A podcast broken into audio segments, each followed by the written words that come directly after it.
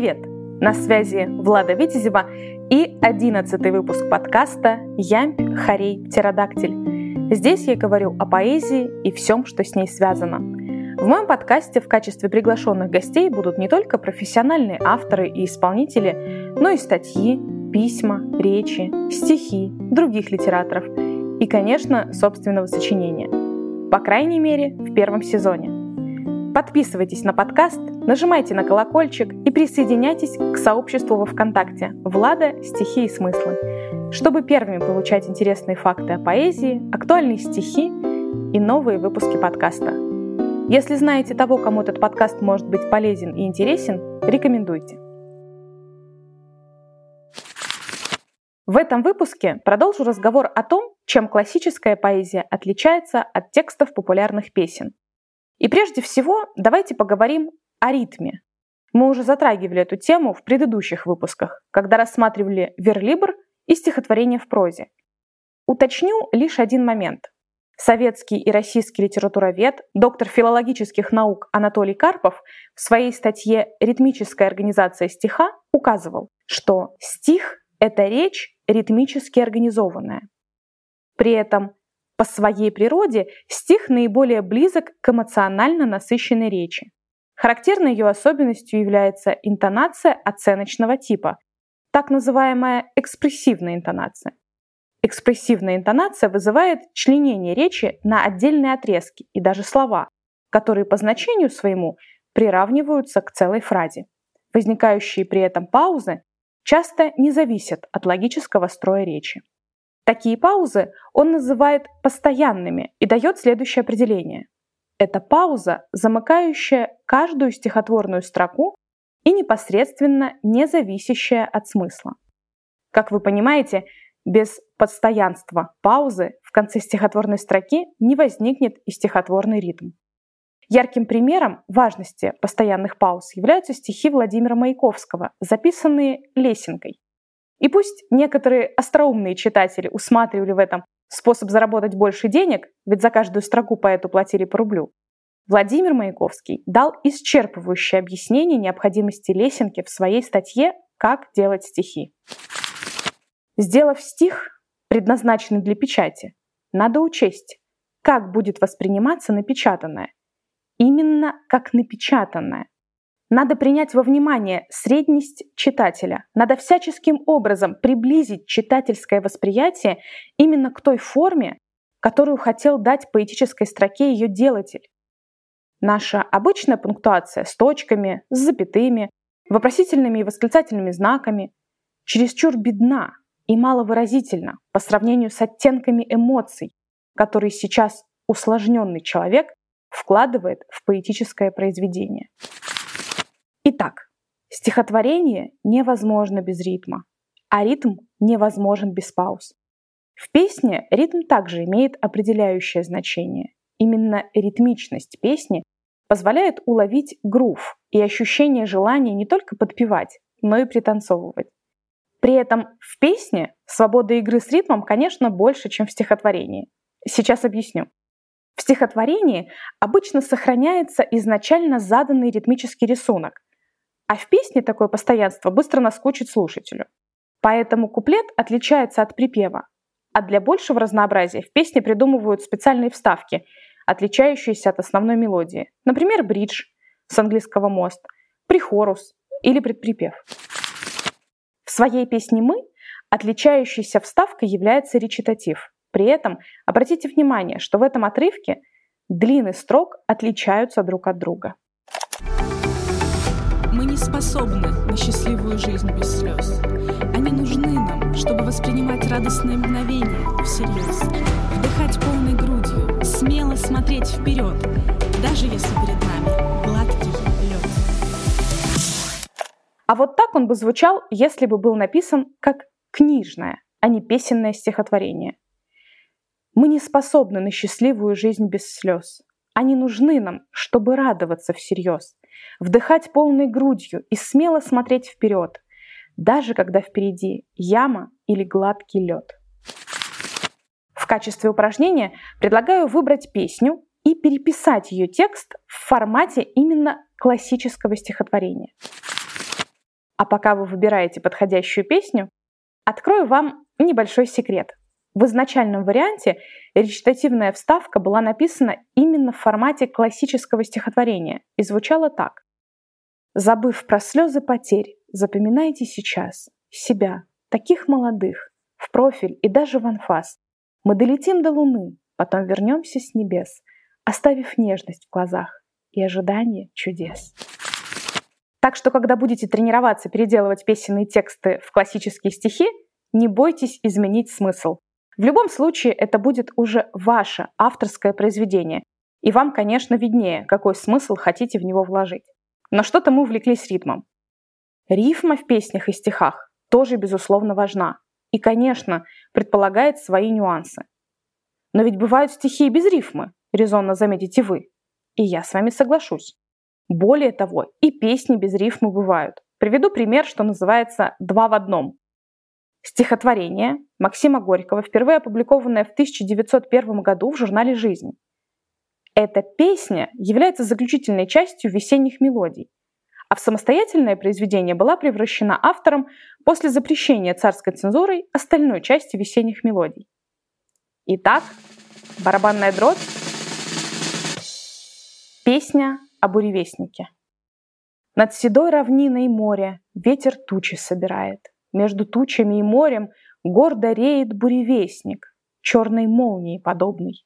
То крылом волны касаясь, то стрелой взмывая к тучам. Он кричит, и тучи слышат радость в смелом крике птицы. В этом крике жажда бури. Силу гнева, пламя страсти и уверенность в победе слышат тучи в этом крике.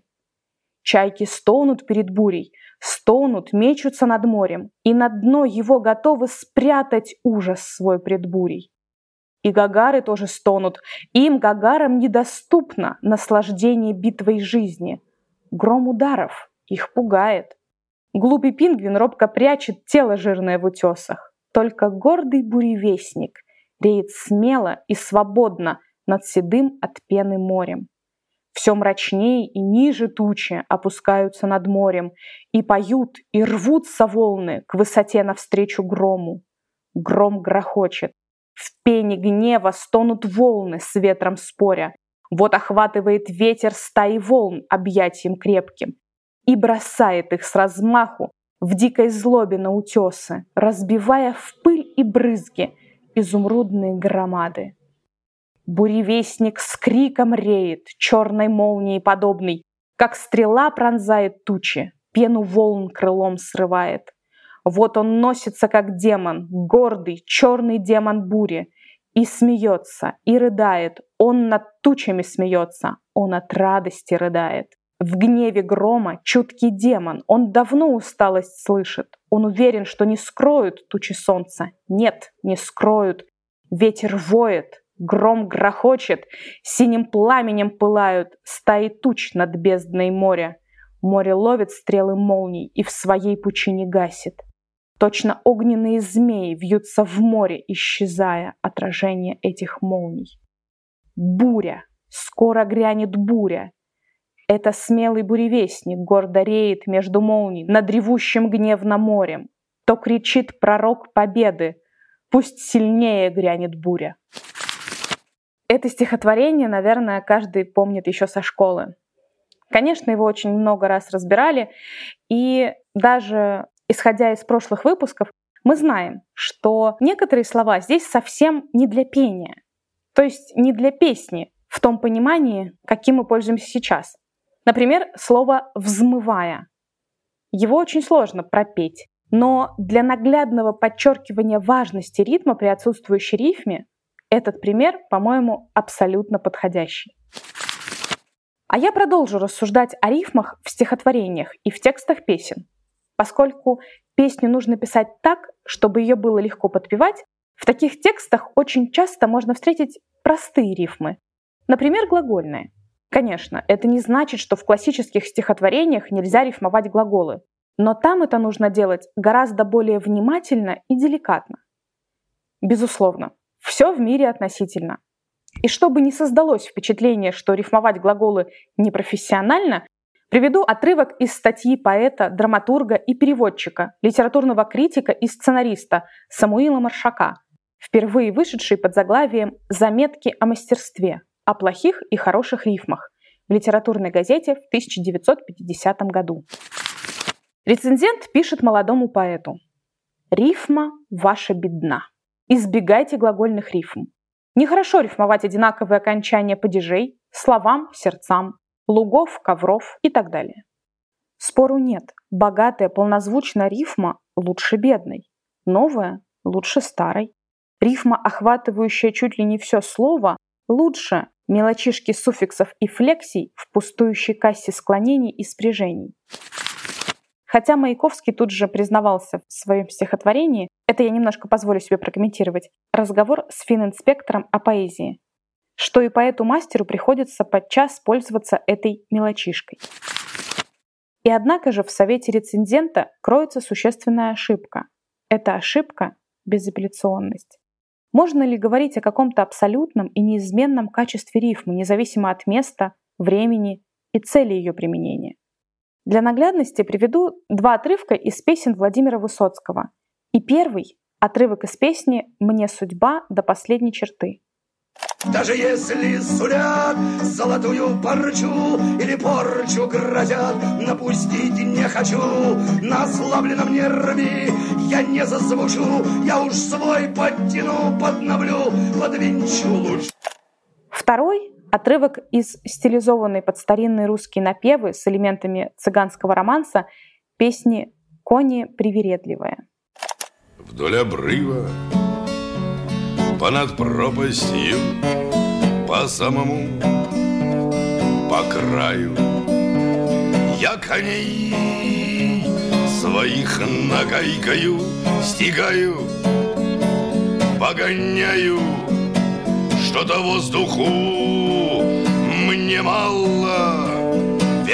пью, туман глотаю, чую с гибельным восторгом пропадаю, пропадаю.